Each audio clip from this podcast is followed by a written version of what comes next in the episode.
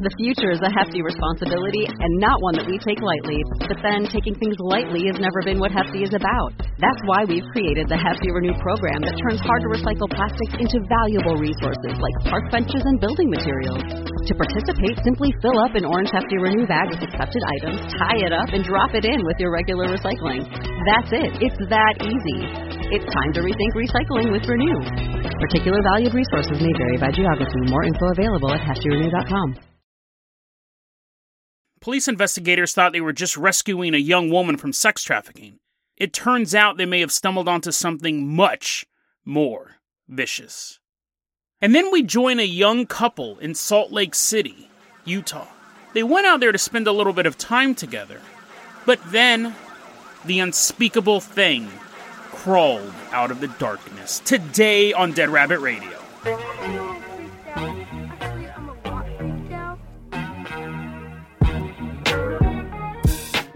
Hey everyone, welcome back to another episode of Dead Rabbit Radio. I'm your host, Jason Carpenter. I'm having a great day. Hope you guys are having a great day too. Hope you guys have some really cool stuff to do this weekend. First out, let's go ahead and give a shout out to one of our legacy Patreons coming into Dead Rabbit Command right now. Give it up for Ryan O'Hara. Everyone, round of applause there's fireworks going off for you.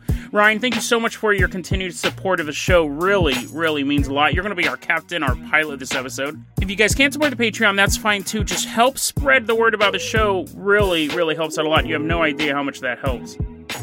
Then it's Fan Art Friday. Take a look at this amazing piece of art we got from Slappy Sleepy. It is a wood burned image of the Dead Rabbit Radio logo. Looks absolutely amazing. Thank you so much, Slappy Sleepy. Really, really appreciate it. And thanks for letting me use it for Fan Art Friday. And I wanted to add this too. We got a lot of stuff to cover. You guys have been requesting it for a long time. I finally got it. I now have a P.O. box. So if you want to mail me stuff, if you want to mail me some of this fan art you're doing or mail me letters, the P.O. box is going to be in the show notes there's this weird thing going on right now, if you can believe it, in the life of a man who does a paranormal podcast. One of you guys reached out to me a while ago and told me, no, tempted me, that you had a piece of the Balloon Boy's balloon, my favorite, my favorite conspiracy story ever, true crime, however you want to label it. The Balloon Boy, the Heene saga. I'm about to do like a 60 part documentary on them told me you had a piece of the balloon boy puzzle. I I reached out to you. I tried looking for you. I was looking through Instagram and Twitter and TikTok and Facebook and all these places you can contact me. I can't find you. I was going to let you know that I had the PO box.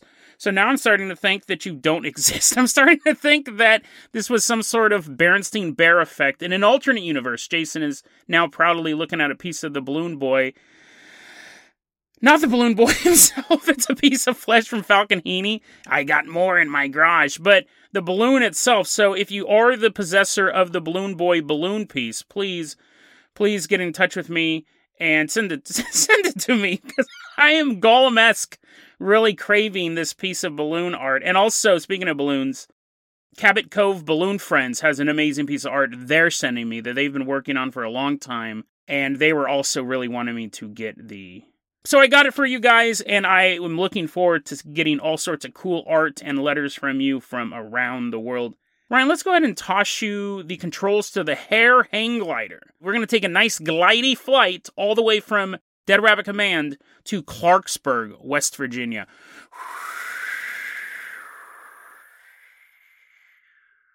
Now, I've recently started doing a lot of stuff on TikTok. I'm uploading stuff every day. Now, if you're not a fan of TikTok, that's fine. I also post it to my Twitter, to my Instagram, and I post it to YouTube as well. So you don't have to join everything. Just figure out where it's most convenient to you. I don't upload it to the podcast because they're only a minute long, and it would, trust me, it would aggravate you if you had all these minute downloads. But I'm making it as available as possible. You don't have to go to TikTok. But something I've started doing is I love true crime, but a lot of true crime is just who, what, when, where, why, how and there's no way to extrapolate it. And so I don't cover it a lot on the podcast proper. But I, every day I love reading these true crime stories. This one I originally came across and I was like, "Oh, this is perfect for a TikTok, a little short thing." But then it just kind of spiraled into a bizarre, unexpected twist. We're in Clarksburg, West Virginia. It's 2019. And there's a 15 year old girl. She's na- she's unnamed. She's a victim of sex trafficking. So we're gonna call her Samantha. And if that's her name, it's just a shot in the dark. Samantha begins hanging out with this dude named Johnny Thomas. He's a 34 year old man, and it starts off as a consensual, quote unquote, consensual relationship. I mean, it's illegal. She can't really give consent to that age, but she's quickly swept up into the world of sex trafficking. And this is normally how these things play out. She's forced to move from state to state along the East Coast, and she's forced to have sex for money, and then they're taking her to photo shoots so they can put her ads online and in magazines and all this stuff. There's a whole infrastructure built around sex trafficking. You think that it's the pimp and the girls out on the street. What do you want, honey? Huh? You want to? You want? Jason's not to say.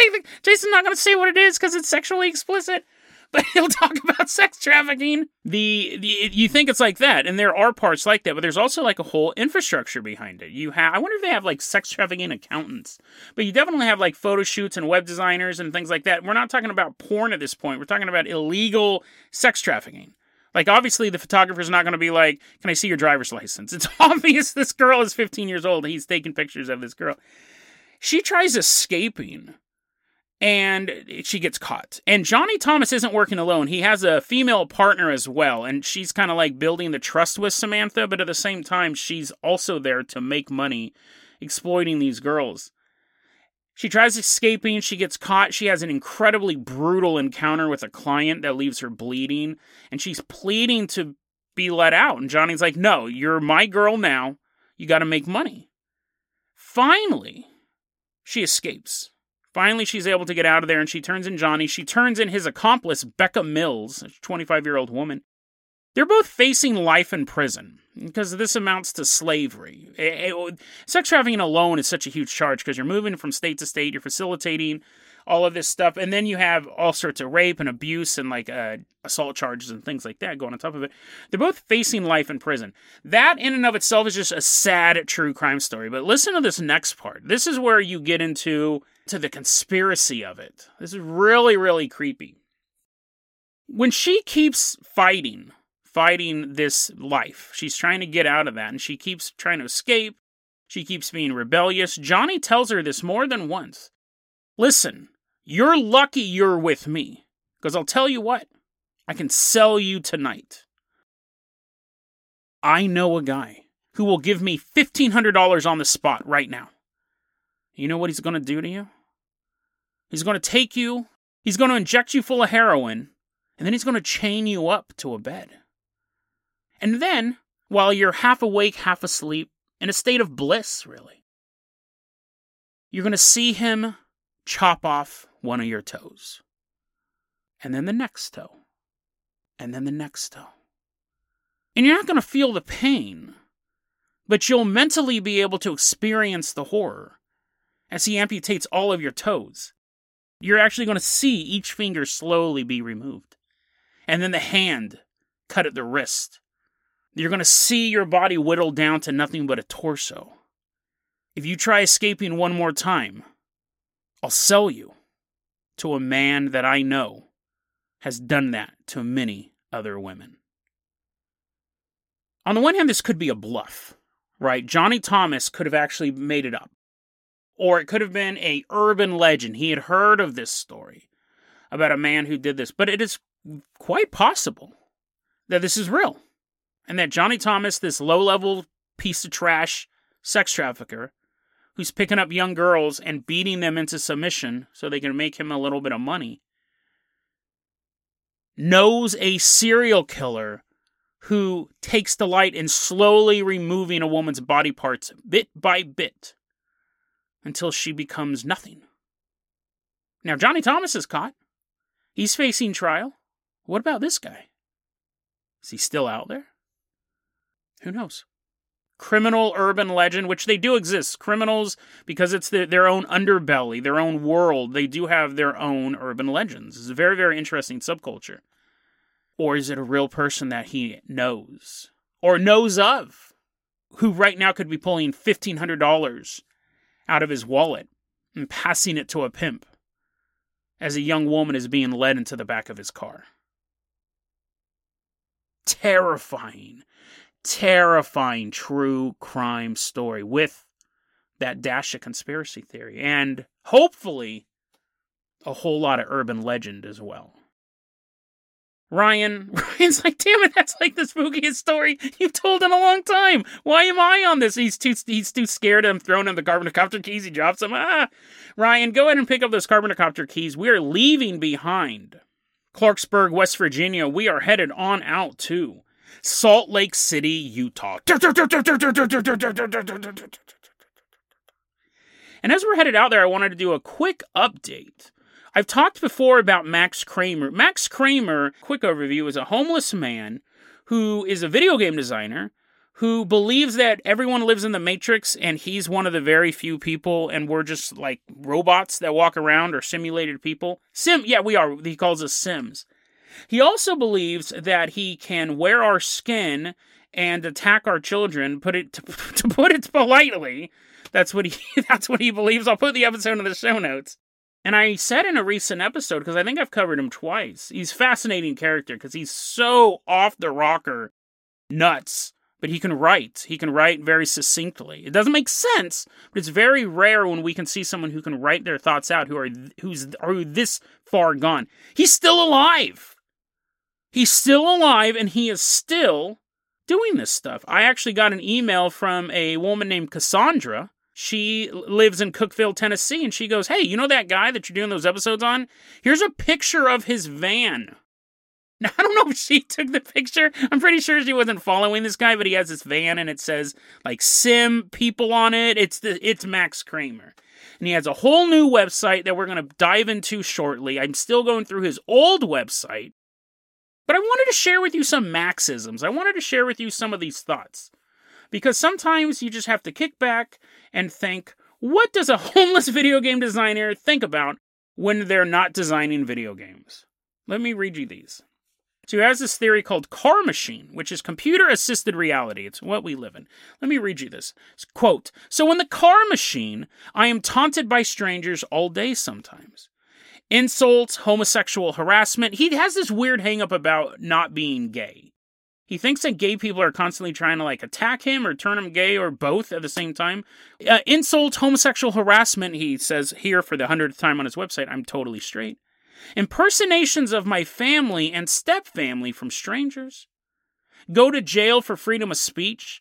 Can't get a job because of the economy. Wait in lines at the homeless shelter for food. Talk to women without any sex for two years. Penniless. Shoes falling apart holes in my socks, and you go, okay, Jason, those are all legitimate things. Not not the people impersonating your family, but that second, you, I could see that second section here. Not being able to get a job, waiting in lines at the homeless shelter. Okay, maybe you don't wait in lines at the homeless shelter either, but not being able to get a job, not being able to get a date, not having a lot of money, shoes falling apart, holes in my socks. So that's all stuff you feel bad for this guy. But let me finish this. Shoes falling apart, holes in my socks, stalked by queer stalked by queer people wearing skin dye and disguises. That is strange. It seems insane. Now, it's so fascinating. I, I just ran across this blurb when I was researching him. It's fascinating because even he knows that all of those thoughts are insane, and yet he believes them. So that's that's why I love Max Kramer he knows something's wrong. I've run across insane people in my real life and they don't know they're insane. And you may have the unfortunate pleasure of doing that as well. And we definitely see them online. A lot of times you see people posting stuff online and you're like, this is nuts. Well, you're just part of the shill agenda, blah, blah, blah, blah, blah. But he knows that thinking that queer people wearing skin dye and disguises is an insane thought, and yet he still believes it fascinating, fascinating character, Max Kramer. It, it, there's nothing really more. I mean, I have tons and tons more stuff to talk about with Max Kramer, but I kind of wanted to just share that insight with you. So bizarre. Uh, to wrap, I'll, I'll add this one too. He also said one day, quote, after eating a bag of parsnips vegetables, I experienced erectile dysfunction, unquote. So right now you're eating a big bag of parsnips. You're like, num num num. I finally got a date after two years of talking to women. Num num num num num. With just one more parsnip and I'll be ready to go. So yeah, it's just fascinating. The stuff that this guy writes down is just so bizarre. He does have a dream that he actually he really wants because he's a homeless person. He recycles cans all the time. He said sometimes when I'm walking around recycling, I imagine what if the thing about if you were recycling cans, if you were having to rely on recycling cans for your main source of income, what would be your what if? Sometimes when I'm walking around recycling, I imagine what if there was a giant. it's not a million dollars in a briefcase. I I imagine what if there was a gigantic can, like the size of a duffel bag, worth ten dollars. And you go, oh, Jason, that's kind of sweet, actually. He doesn't have these high hopes, these high dreams. $10 would be life changing to him. Well, we have a segment coming up on him soon where he does explain what he will do if he. Here's a little teaser. He'll explain what he'll do if he finds a million dollars. He's going to build an edible theme park. And the edible part, the edible part of the theme park is you. I mean, it's bizarre. It's so bizarre. And I also want to give a shout out to Oogs because he's the one who originally told me about Max Kramer. But we'll talk about his edible theme park on a future episode. Max Kramer is just eh, it's. I just love this guy. Ryan, you see that little patch of land just outside of Salt Lake City? We're going to land there and we're going to visit a young couple. It's October 1982 and it's late at night. Dun, dun, dun, dun, dun, dun, dun, dun. Carbonacopter lands kind of far away from what's going on. We see this young couple. We don't have their names. We're going to call them Levi and Rebecca. We're going to call them Levi and Rebecca. And they're sitting in this field. Where we're at isn't in the middle of nowhere. There's like a school there, and they're sitting in a field near the school. And a cool mist appears over the field. And Rebecca and Levi are just kind of sitting there and they feel, all of a sudden, it just feels super relaxing. It feels like they both just drank a delicious Sierra mist. But they didn't. They didn't. they will wish they had. They will wish that was the end of the story. They will wish they were in a commercial. They're sitting there and this cool mist envelops them. And they just feel both very at ease. Pleasant. But then Levi notices something. His hand is on the ground and he's like, What? That's weird. The ground, it's. And Rebecca goes, You're right. It got muddy all of a sudden. What? How did the ground get so muddy? Could the mist? No, no, no. There's not enough moisture in the mist, Levi says, to make it this muddy. And that's when they notice the entire area is dead quiet. Not a bird, not a bug. It's almost like they're sitting in a vacuum. Without talking to each other, Levi and Rebecca both begin to slowly turn their heads, both looking over their left shoulder. They're synchronized in this movement. They're both just slowly turning their heads to look over their left shoulder. And while they're doing it, they feel the hairs prick up on the back of their neck. Something is wrong. 200 feet away, they see pitch blackness. And out of that blackness, it crawls. This monstrosity is human sized and crawling on its belly towards the young couple. Its skin is so dark it's hard to see as it's coming out of the shadows. But they can they describe it like this. It's completely naked. Its arms are held close against its body, and its hands are pressed against its own waist. It's slowly inching towards them, though. And they're watching this sight and they realize the only way it's moving, it's pushing its toes into the mud and scooting forward inch by inch on its belly. The knees were inhuman. You could figure it might be a dude laying on his stomach doing this. It would take a while, right? It would be there's more convenient ways to sneak up on people. But the knees were bent up and backwards. So he wasn't laying flesh on the ground. His knees were up in the air while the rest of his body was pushed against the mud. And yet only his toes continued to wiggle as this creature inched ever closer to them. It lifted its head up out of the mud. And the last hope that this was some sort of human trick evaporated. When Levi and Rebecca looked at this thing's face, where its eyes should be, was just two endless pools of darkness. Levi and Rebecca jumped up, ran to their car, and sped off. After they reported this, others came out and visited the area. There was no sign of this creature, but strange tracks were found in the area. I got that story from one of my favorite websites, thinkaboutit.docs.com. You guys should be checking that website out. It's so good. They got it from Castle of Spirits, which is a collection of stories. Now, I have a vague recollection of this story. I've been sitting on this story for a while, so it could be that I've just, I think it's really cool. I may have just been playing it over and over in my head. I may have actually covered a similar story like this before. And there's a chance, you know, this is episode 726. There's a chance I've covered this story before because it sounds so familiar. I don't think I've covered it for for sure before, but I think I've covered something like it. But even if I even if I had repeated it, even if this is a total repeat, and if it is, it's unintentional. My takeaway is still the same. This is utterly horrifying. Because what we have is we have a cryptid that can control not its environment, your environment there's really two views on cryptids that cryptids are some sort of biological entity that is an undiscovered life form, like maybe Loch Ness Monster is a dinosaur, maybe Bigfoot is this giant simian. But that's a modern way of looking at these things. When you look back at the old legends of Bigfoot or sea monsters, they were devils. These were things that were not of this world. The old native version of Bigfoot was he was a ghost. That's why you can never catch him. It was like this spirit animal. And when you think of sea monsters in old European lore, they were monstrosities, not some biological entity that has a reproduction cycle and a sleep cycle and has a diet and poops.